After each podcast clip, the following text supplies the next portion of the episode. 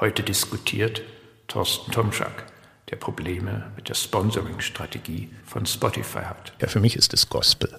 Mit dabei ist zudem Markus Schögel, der sich latent aggressiv für Amazon in die Bresche schlägt. Also da treffen wir uns gerne nochmal wieder in den nächsten Jahren. Die Diskussionsrunde vervollständigt Hanna Leimert, die die zukünftige Bedeutung von Netflix für die Langlebigkeit der Formel 1 relativiert. Es ist jetzt gerade dieser Hype da und das liegt an dieser völligen Überzeichnung ja. und Übertreibung.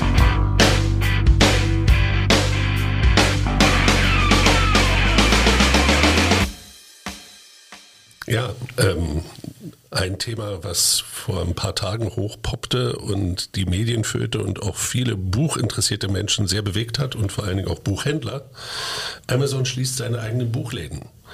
Ähm, Amazon hat bekündet, dass sie anfangen, oder ihr Engagement in den Buchläden, was ihr erstes physisches Engagement neben einem kleinen Pop-up-Store, den wir in San Francisco hatten, ähm, zu, zu beenden und ihre Buchläden in den Vereinigten Staaten durchgängig zu schließen. Gleichzeitig haben sie angekündigt, ihre Vier-Star-Läden zu schließen. Bei denen handelt es sich dann um Produkte, die eben eine bessere Bewertung als vier Sterne hatten, so ein spezielles Sortiment hatten und gleichzeitig auch noch äh, ihre Pop-up-Läden ähm, zu reduzieren und quasi aufzugeben.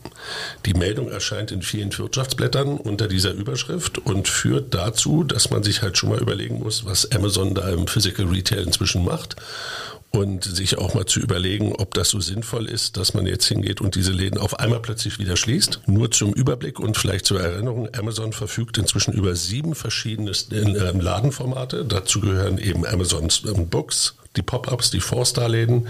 Dann gibt's Amazon Go, das ist der, wo man nicht, äh, wo man alles kontaktlos bekommt. Dann Amazon Fresh, Amazon Food, also Whole Foods, sorry. Und dann eben auch noch Amazon Style, das ist die nächste Ladenkette, die rauskommen soll. Da geht's dann um Bekleidung.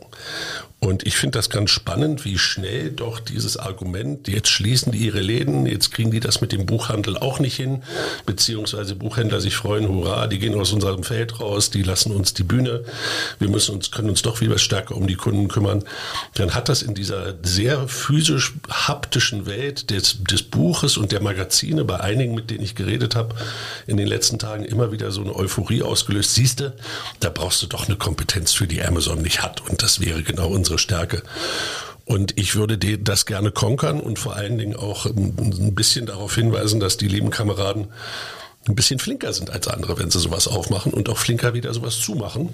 Und dort halt aus meiner Sicht ein ganz klassisches Schlagwort eine Rolle spielt. Das heißt fail fast, fail quick, fail offen. Und ich denke, dass das ein ganz eindeutiges Signal ist, dass die eben hingehen und sagen, wir gehen aus einem Format raus und werden uns dann wieder andere überlegen. Aber das hat nichts damit zu tun, dass die keinen Bock mehr auf Bücher haben. Die haben andere Flächen gefunden, die spaßiger sind, wo man besser verdienen kann, wo man andere Dinge lernen kann. Ja, was mir dazu erst einfällt, ich hatte mal das Vergnügen in den USA äh, sowohl ein Amazon Bookstore zu besuchen als auch so einen Four-Star-Shop.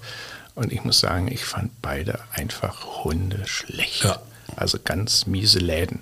Also diese Grundthese, äh, Amazon, zumindest wenn ich an diese zwei Formate denke, kann physischen Einzelhandel nicht, also unterstreibe ich. Ja. Also gibt kaum schlechtere Läden. Also ich mhm. vermute auch mal, die äh, Konsumenten fast gejubelt haben, dass da Flächen frei werden, die einfach schlecht bespielt wurden, aufgrund einer enormen Finanzkraft, die ein Unternehmen wie mhm. Amazon besitzt. Mhm. Ich sehe es ähnlich. Also diese Kultur des Experimentierens und mal ausprobieren und äh, ja, das Testen von Bezahlsystemen etc., das verstehe ich alles. Aber ich sehe es ähnlich. Also ich finde diese, insbesondere diese Four-Star-Geschäfte äh, so uninspirierend und wirken einfach, dass man versucht hat, die Online-Plattform in die reale Welt zu übertragen, obwohl das einfach nicht aufgeht. Also es geht ja gerade um das Erleben um die Überraschung, um den Einsatz von Mitarbeitenden, in den Läden. Also das ist, glaube ich, genau der Punkt, dass es doch noch im, im Buchhandel oder halt auch im allgemeinen Handel, in den die Richtung diese Forster-Geschäfte geht, doch noch darum geht. Und deswegen glaube ich schon, dass sie diese Brücke hinkriegen mit den Supermärkten und Lebensmittelgeschäften. Da kann ich es mir gut vorstellen, dass es funktioniert, aber in diesem emotionalen ja. Feld der Buchläden. Ja, also ich glaube, man muss eins sehen. Die ersten Buchläden hat Amazon inzwischen vor sieben, acht Jahren aufgemacht. Das ist eine Weile her. Das war der erste Fuß, den die da reingesteckt haben. Ja, Dass die das da nicht hinkriegen und dann nicht viel an dem Format rumfummeln, sondern sich sagen, da probieren wir die Dinge aus und versuchen die auch dahin zu steuern. Also Nummer eins, die Innovation zum Beispiel zu sagen, ich habe ein Regal, was ich, was ich im Offline-Bereich zeige, das sind unsere Topseller, die wir im Internet haben, die haben wir auch hier im Laden. Das haben die damit eingeführt in der gesamten Kategorie. Und seitdem musst du halt auch dein Sortiment offline so durchdenken, wie es online auch gesucht wird teilweise. Also da haben sie für die Buchhändler schon noch eine Idee reingebracht, dieses Omnichannel-Management. Ja, also da ist schon noch was dran. Aber es, ist, es sind Formate, die sind ein paar Tage alt. Das muss man ganz ehrlich sagen. Und diese Four-Star-Shops-Geschichte ist sicherlich nichts. Also wer allein einen Pop-Up-Store in San Francisco gesehen hat, mit welchem das waren Billigregale von Ikea. Da stand dann aber halt zum ersten Mal so ein Amazon-Puck, so eine, so eine Alexa, die du kaufen konntest. Und die haben einfach den physischen Markt erobert damit. Und vielleicht nur um eins deutlich zu machen, es gibt einen Artikel noch von der New York Times, das ist die Beschreibung des neuesten Amazon Fresh Stores. Da wird beschrieben, wie Einzelhandel für Lebensmittel in der Zukunft gemacht wird. Und das ist die spannendste Vision, die es gibt heute schon. Das glaube ich auch, so, aber, aber das. Darum, aber da kommst du nicht hin, Entschuldigung, da kommst du nicht hin, wenn du nicht ausprobiert bist, ausprobierst und schneller bist als die anderen. Du musst ja. das jetzt schneller entwickeln. Aber ich glaube, da ist noch so viel mehr zu holen im Lebensmittelhandel. Also ich meine, wer fällt dir jetzt ein, der es wirklich wahnsinnig gut in dem Sinne macht? Also da geht es ja einfach nur darum, dass jetzt momentan die, die im Lebensmittelhandel aktiv sind, das ist halt so eine Basis, das abzudecken. Aber das wirklich weiterzudenken, hat bislang keiner ja so richtig so. getan. Und das sehe ich, also den Punkt sehe ich, aber die anderen. Also ich muss da keine Ehrenrettung für irgendeinen Buchladen machen. Ich finde, ein Buchladen ist das Schönste, wenn du, wenn du schmökern kannst, das ist gar keine Frage. Und mhm. wenn du ein Sortiment hast, wo oder einer drin steht, der mit dem Kaffee dir vorbeikommt oder so, ist gar keine Frage. Aber Amazon hat auch nicht mit Büchern online angefangen, weil sie Bücher mögen. Sie haben mit Büchern angefangen, weil es am schnellsten zu verschicken, am besten zu verpacken und am schnellsten dem Kunden zugänglich zu machen war, weil es da ein riesen Backend gab und, und, und. Also insofern ist diese Denke dahinter zu sagen, naja, die können, die können Buchfachhandel nicht. Das mag sein, aber das kratzt die gerade mal gar nicht in der Diskussion. Ja. Die Zeiten, wo ich so einen Lebenszyklus von so einem Buchladen ewig durchgespielt habe, bis ich den zum nächsten Mal renoviere und gucke, dass ich den, dass ich die Investitionen rauskriege, also eine klassische Lifecycle denke, die kannst du damit knicken. Du wirst also viel schneller gehen und auch Stores aufmachen, Stores zumachen, in, zumachen innerhalb eines Formats. Du wirst das Format viel schneller wechseln müssen, weil du eben ein Portfolio haben kannst, was zwar Sinn macht, aber nicht mehr am Lebenszyklus ausgerichtet ist. Und das ist meine These, sondern am Technologiezyklus. Und das siehst du bei Amazon eindeutig. Amazon verkauft heute. Und das ist aus meiner Sicht ein Riesenvorteil. Äh, das gesamte kontaktlose Geschäft haben die, glaube ich, jetzt Aldi angeboten. Und Aldi übernimmt das. Und das ist ein B2B-Geschäft. Das läuft über Amazon äh, Web Services. Und da machen die inzwischen auch mehr Geschäft und mehr Geld und sind profitabler als im eigentlichen E-Commerce. Mhm. Ja. Ja, was mir noch einfällt, ist, äh, ich meine, sie haben mit sieben Jahren mit ihrem physischen Buchladen rumgedoktert. Also fail fast geht schon anders. Einfach nur um das festzuhalten. Was mich noch immer interessiert, so rein strategisch, ist natürlich schon die Akquisition vor einigen Jahren von Whole Foods. Ja, richtig. Ist ja ein ganz eigenständiges Konzept und ich als naiv denkender Mensch habe dann natürlich vermutet, das tut Amazon, äh, um halt auch zu lernen. Wie physische Läden funktionieren. Und natürlich auch, und das sieht man ja dann auch, sozusagen Amazon-Geist in die Whole Foods-Läden ein, einzuführen. Und das ist einfach meine Frage. Also ich könnte mir, das ist wirklich nur eine Vermutung und äh, durchaus vorstellen, dass Amazon auf allerhöchster Unternehmensführungsebene auch einen gewissen Strategiewechsel vorgenommen hat. Und ich glaube, vieles spricht dafür, dass man jetzt expliziter sagt, wir sind im Kern in diesem Bereich eine B2B-Company und wir müssen lernen. Und dafür spricht ja auch, wenn ich das richtig äh, gelesen habe, dass sie im Modebereich weitermachen wollen mit solchen Läden, die sie ausrichten wollen aufgrund ihrer Learnings mit den Algorithmen im Onlinehandel. Ja. ja. Und das spricht natürlich eindeutig dafür. Also der Strategiewechsel ist angekündigt mit dem neuen CEO, der jetzt da ist. Das war der Chef, der vorher Amazon Web Services gemacht hat. Und der ist jetzt der Geschäftsfonds Ganze. Ja, und ähm, ich glaube, es ist schon noch wichtig. Und ich glaube, das Lernen im Retail von Whole Foods waren, das haben die sicherlich getan.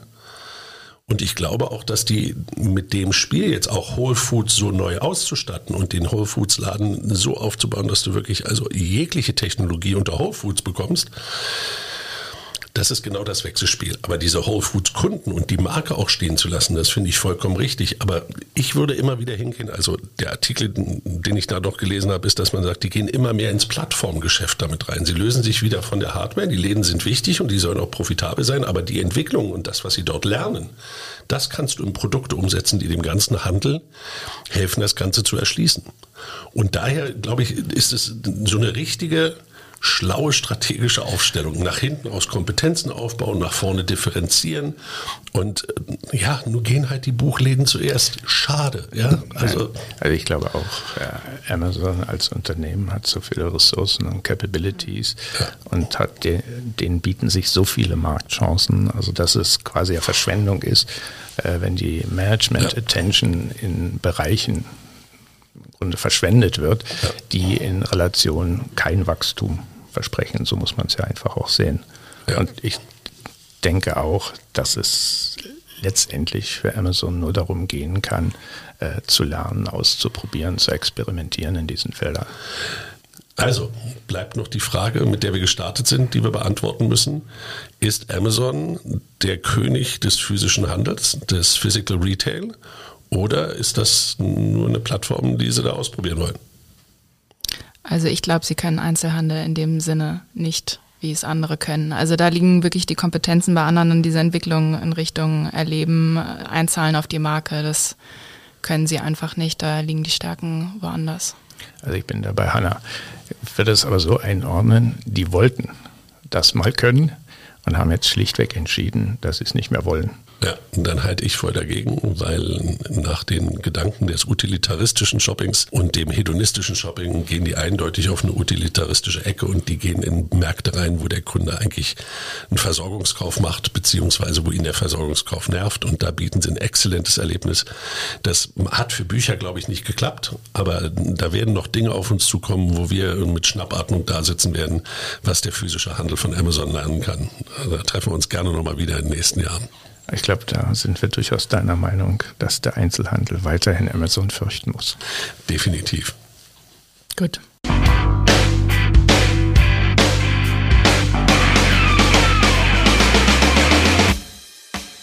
Ich komme zum, zu einem nächsten Thema. Äh, letzte Woche kam die Nachricht raus, dass Audio-Streaming-Dienst Spotify mit dem hochverschuldeten FC Barcelona eine langfristige Partnerschaft eingeht.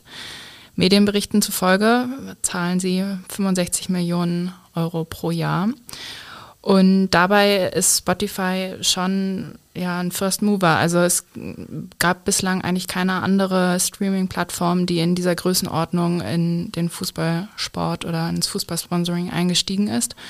Und das Sponsoring umfasst zum einen die Logos auf den Trikots und gleichzeitig wird auch äh, das Stadion des FC Barcelona mit Spotify gebrandet. Spotify nutzt das Sponsoring auch für Werbung im Rahmen von TV-Übertragungen und das ist jetzt, finde ich, alles, wenn man sich das jetzt so anhört, weniger neu und abweichend von bisherigen Kooperationen. Und was ich jetzt noch viel spannender finde, ist diese zukünftige Verknüpfung von Musik und Sport, die Spotify damit ja anstreben möchte. Also sie haben es angedeutet, in den Medienberichten, dass sie das Stadion als globale Bühne nutzen wollen, nicht nur für die Sportler, sondern auch für Künstler. Und sie haben jetzt noch nicht konkret angesprochen, in welche äh, Richtung es geht, aber sie wollen oder man vermutet, dass die Spiele einen stärkeren Eventcharakter bekommen sollen. Also in Richtung, wie es jetzt auch in den USA schon ist im Football, dass man wirklich die, die Spiele nutzt, um Künstler in, und, und das, den Eventcharakter in, in Szene zu setzen. Auf der anderen Seite gab es auch Kritik von Musikschaffenden. Der Wert der Partnerschaft wurde in Frage gestellt. Es wurde stellenweise vom verschwenderischen Sponsoring gesprochen. Und wenn man sich jetzt Spotify anschaut, äh, das Unternehmen hat zwar den Verlust verringert, aber sie haben immer noch einen Verlust im vergangenen Jahr geschrieben von 34 Millionen Euro. Und da könnte sich jetzt schon die Frage stellen, ist das jetzt der nächste logische Schritt für Spotify oder übernehmen sie sich nicht auch ein Stück weiter? Was denkt ihr? Ja, also man muss jetzt zum einen sagen, Sponsoring ist sicherlich, ich, ich, ich sage immer so, eins der gröbsten Marketing-Kommunikationsinstrumente, die es überhaupt gibt.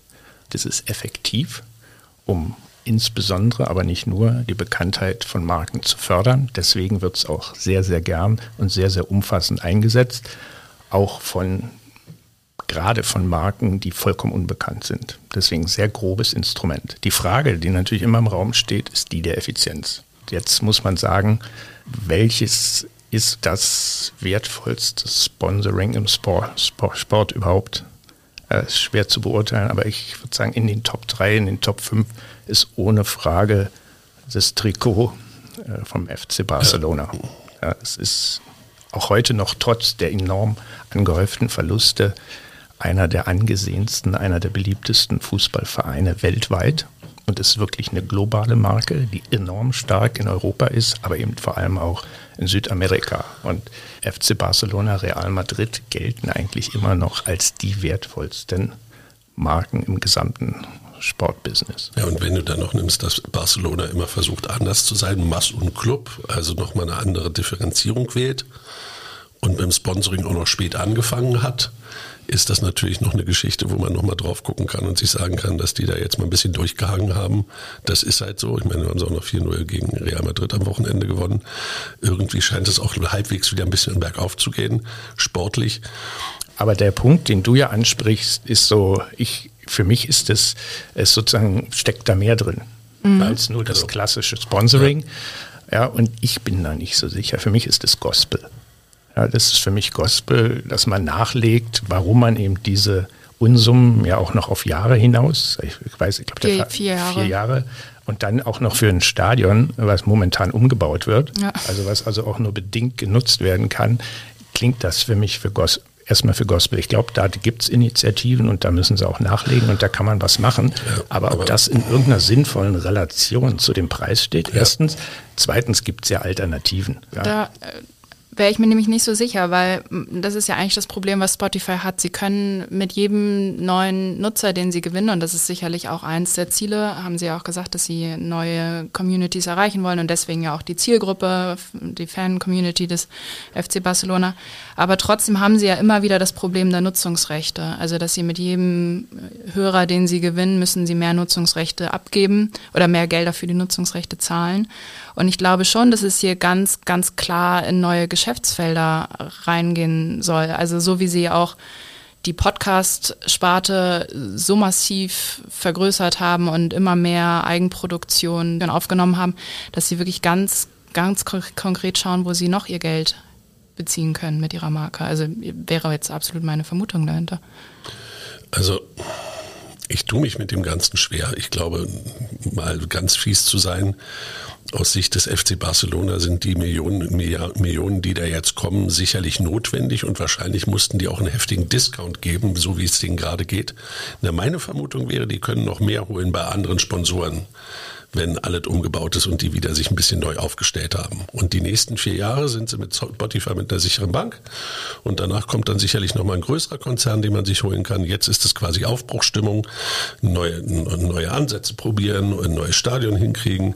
Und für Spotify ist es sozusagen der Zugang zum Sponsoring, ja, also emotionale Komponente auf der einen Seite und dann natürlich auch noch ein schönes Narrativ, um zu erklären, warum man weiter wachsen will, Südamerika, Communities und, und, und. Aber mir erschließt sich der Zugang zu dem Content nicht wirklich. Das ist das, was du gerade gesagt hast. Die fahren nicht die Strategie der anderen großen Streaming-Dienste, selbst vertikal rückwärts zu integrieren und stärker reinzugehen, was sie mit dem Podcast zwar machen. Aber sie müssen für die Rechte, die beim FC Barcelona liegen, müssen sie zahlen. Da kannst du machen, was du willst. Also da sehe ich das nicht, dass das eine smarte Strategie ist, um da neue Geschäftsfelder zu erschließen. Das ist aus meiner Sicht ein Thema, was, aber das kannst du in Podcast dann wahrscheinlich verbraten, wie du willst. Fußball in jeder Ecke, für jeden Fan seinen Podcast und jeder Spieler erzählt, wo er gerade irgendwie war, also à la Ronaldo auf Netflix. Ich halte das nicht schlecht für die, für die Marke, um die Bekanntheit zu steigern, aber der Rest, also auch die Entwertsetzung des Ganzen, was du mit dem Sponsoring rausholst, was Thorsten mit Effizienz gesagt hat, erschließt sich mir noch nicht wirklich. Gut, dann fassen wir zusammen. Ich komme zur abschließenden Frage. Was meint ihr, ist Spotifys Engagement mit dem FC Barcelona äh, wirklich jetzt reines Sportsponsoring äh, im Sinne von Logos auf den Trikots, Umbenennung des Stadions oder ist es wirklich der nächste Schritt äh, in neue Felder, in eine ganz neue Art und Weise des Sponsorings? Was meint ihr? Nein, ist klassisches Sponsoring. Trikots werden gesponsert, ein Stadion wird ein bisschen gesponsert, gibt ein paar VIP-Logen, ein paar Fototermine, übliches Geschäft. Ich glaube auch, es wird ein übliches Geschäft sein, weil dahinter nicht viel zu machen ist, was dann wirklich einen geilen Content bietet, den du wirklich vermarkten kannst. Da werden ein paar schöne Podcasts bei rauskommen, aber ich lehne mich da aus dem Fenster jetzt. Ich glaube, selbst Sponsoring ist der falsche Griff für Spotify als Player im Streamingdienst da jetzt versuchen, einen aufzubauen. Da hat der CEO Freude dran, da richtig gut zu sitzen. Aber da betone ich nochmal, da bin ich vollkommen anderer Meinung, halte ich für ein gutes Sponsoring. Gut, okay, dann sind wir da auch uneinig. Sehr gut. Also ich glaube, es ist der wirklich logische Schritt für, für Spotify, den man vielleicht nicht so hat kommen sehen, aber der absolut Sinn macht, dass sie versuchen, in neue Felder reinzugehen, neue Geschäftsfelder, die sie brauchen. Und gerade diese zwei Marken, die so fantastisch zusammenpassen und wo man wirklich gute Synergien nutzen kann. Also ich glaube, es ist absolut sinnvoll.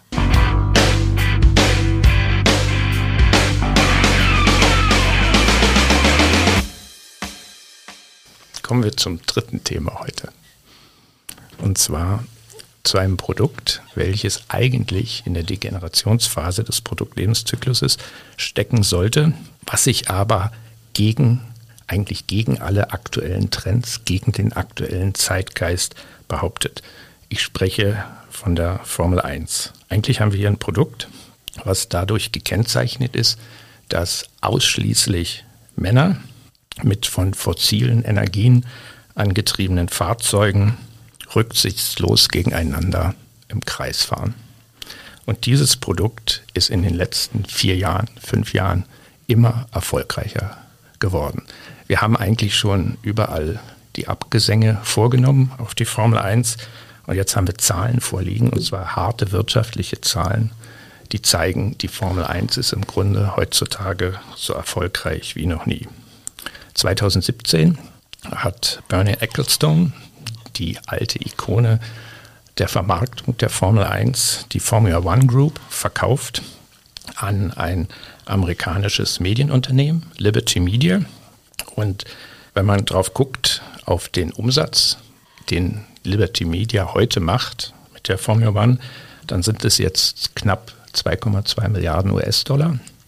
Vor fünf Jahren standen sie bei 1,7 Milliarden US-Dollar. Also ein ziemliches Wachstum und zwar trotz Covid. Und wenn man zum Beispiel guckt, das letzte Saisonfinale in Abu Dhabi wurde von gut über 100 Millionen Leuten gesehen. Und wenn man das vergleicht mit dem berühmt-berüchtigten Super Bowl, hm. der wurde auch letztendlich nur von 40 Millionen Menschen mehr weltweit gesehen. Und wenn man dann auch noch genauer hinguckt, dann sieht man, dass es der Formel 1 gelungen ist, neue Zielgruppen zu gewinnen, und zwar vor allem junge Zielgruppen. Mit diesem von der, scheinbar zumindest von der Positionierung nicht mal ganz so modernen Produkt. Meine Frage an euch, ja, wie konnte das geschehen? Wie konnte das nur passieren? Ich glaube, du hast es ja schon geschildert. A hat es den Eigner gewechselt und von einem Menschen, der diesem ganzen Feld da zugetan war seit seinen jüngsten Jahren und der Niki Lauda, James Hunt, ähm, wer da alles durch die Gegend gerannt ist, Michael Schumacher miterlebt hat und sozusagen das Kerosin im Blut hatte oder das Benzin im Blut hatte, muss man ja sagen, glaube ich, dass das irgendwann sein Ende fand, als er auch dann das biblische Alter von 90, glaube ich, erreicht hatte oder sowas, also relativ alt war und auch sicherlich nicht seine alten Fäden nochmal neu spinnen konnte. Und jetzt dahinter ein professioneller Laden steht, ein Unternehmen steht, was Medien kann und auch weiß, wie man professionell Dinge angeht.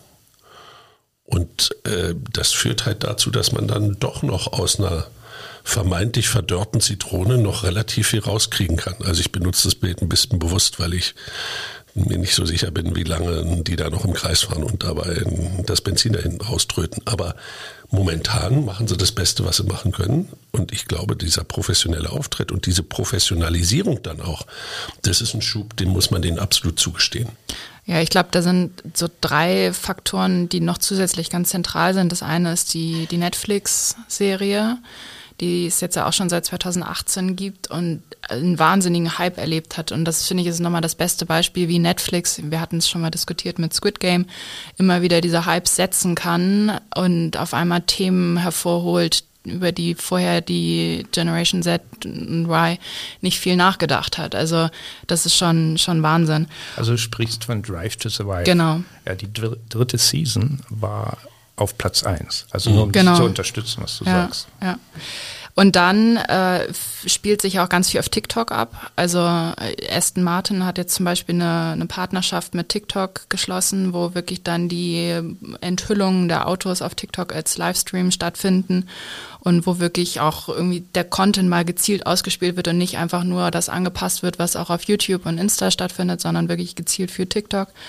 Und dann das dritte ist, denke ich, schon auch das Thema E-Sports, dass äh, jedes Team nochmal ein eigenes E-Sports-Team hat was dann nochmal in diese ja, ganz eigene Welt reingeht und ein gewisses Interesse weckt. Und ich glaube, das sind so drei Faktoren, die da nochmal mit reingespielt haben, warum man gerade die, die Jüngeren davon begeistern konnte. Was ich mich aber frage, ob das nicht vielleicht auch ein kurzweiliger Hype ist. Also klar, diese Serie oder die Doku-Serie gibt es schon seit 2018, aber gerade bei den Netflix-Themen, es kann dann ja ganz schnell wieder irgendwas Neues sein. Ich habe die Frage gestellt und habe auf eure Antwort gehofft, genau in der ja. Richtung.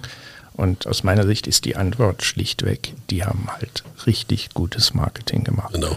Und zwar die komplette Klaviatur des Marketing gespielt auf der strategischen Seite und dann eben, Hanna, du hast schon ziemlich gut umrissen, auch auf, den, auf vielen instrumentellen Bereichen, insbesondere aber eben nicht nur, auch natürlich in der Marketingkommunikation, dass sie da wirklich richtig konsequent digitalisiert haben in allen, allen Elementen, die da eine Rolle spielen. Aber ich würde sagen, im Herzen haben die sich halt tatsächlich mal hingesetzt und haben gesagt, was ist Kern, was ist Kern unseres Produktes? Also auch eben ein Verstehen, äh, dass man letztendlich im Entertainment-Business ist. Und ja. ich würde sagen, da schlägt die gesamte US-amerikanische Erfahrung durch wie man Sportarten zu Entertainment-Produkten entwickelt. Und dann spielt natürlich, und das ist ja kein Zufall, so eine Netflix-Serie eine zentrale Rolle, die jetzt ja in der vierten, vierten Season ist. Ja, und im Kern ist es ja Reality-TV.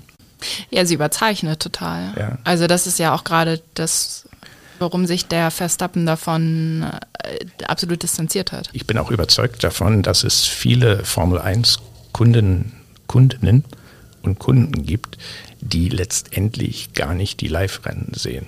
Und das sind ja Entwicklungen, die wir auch in anderen Sportarten haben. Und das wissen die Amerikaner schlichtweg, dass es vielfach eher darum geht, äh, in allen anderen Formaten präsent zu sein mit dem Produkt und diesen Lifestyle auszustrahlen und so weiter und so fort.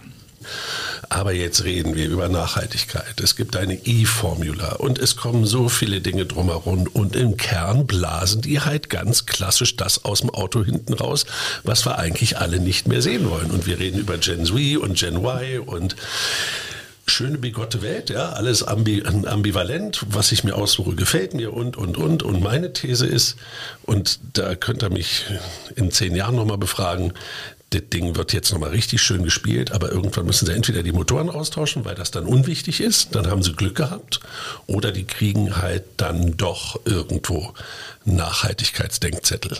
Sehe ich ähnlich. Also ich glaube auch, das, was ich eben auch gesagt hatte, mit ist es jetzt gerade dieser Hype da und das liegt an dieser völligen Überzeichnung ja. und Übertreibung von den Inhalten, also so wie Netflix es halt auch gemacht hat und wie vielleicht die Teams dann es auch ein bisschen ein Stück weit weiterspielen. Aber ich habe das Gefühl, das ist kein langfristiges kein langfristiger Sport mehr. Also ich glaube, es wird immer diese Kern-Fan-Community geben, aber diese, dieses Massenphänomen, was wir gerade haben, ist, glaube ich, jetzt zeitweise da und verschwindet auch wieder. Ja, also euer Appell geht in die Richtung, dass ihr sagt, letztendlich muss man es anerkennen, was da stattgefunden hat. Die haben ihr Produkt genommen, wie es im Moment dasteht, haben da ja kleinere Veränderungen vorgenommen. Aber eure Aussage ist im Kern, Rennsport in dieser Art hat nur eine Chance, wenn es klar in Richtung E-Mobility geht. Das und halt dieser ganze Wahnsinn, wie die umherreisen. Also das ist doch der nächste Punkt. Das liegt doch gar nicht nur an den, an den Rennen an sich, sondern dieser Aufwand, äh, noch mehr Rennen auf allen Kontinenten. Also ich glaube, das ist ja das, der zentrale Punkt, ja, da, der kritisiert wird. Ja. Also ich fasse mal zusammen. Ich glaube, wir haben hier klare Meinungen, sodass ich mir diesmal die Frage, die endgültige Frage erspare.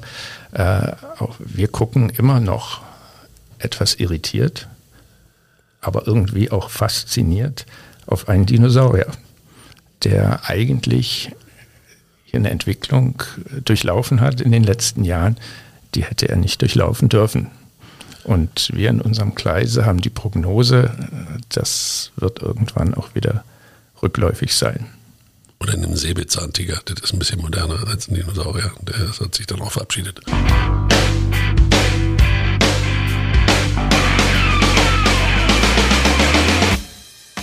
Das war's für heute. Was meint ihr? Wie wird Amazon in Zukunft Angst und Schrecken im physischen Einzelhandel verbreiten? Wird Spotify mit seinem Engagement beim FC Barcelona das Sponsoring neu erfinden? Und wird der augenblickliche Hype um die Formel 1 auch wieder nachlassen?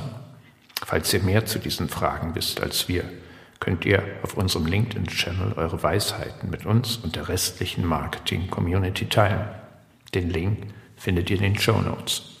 Zudem befinden sich dort auch Links zum New York Times Artikel zur Amazonifizierung von Whole Foods zum Sponsoring des FC Barcelona durch Spotify und zur Formel 1 Netflix-Serie Drive to Survive.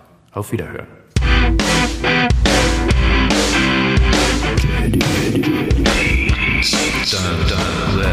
Der Marketing-Podcast der Universität St. Gallen.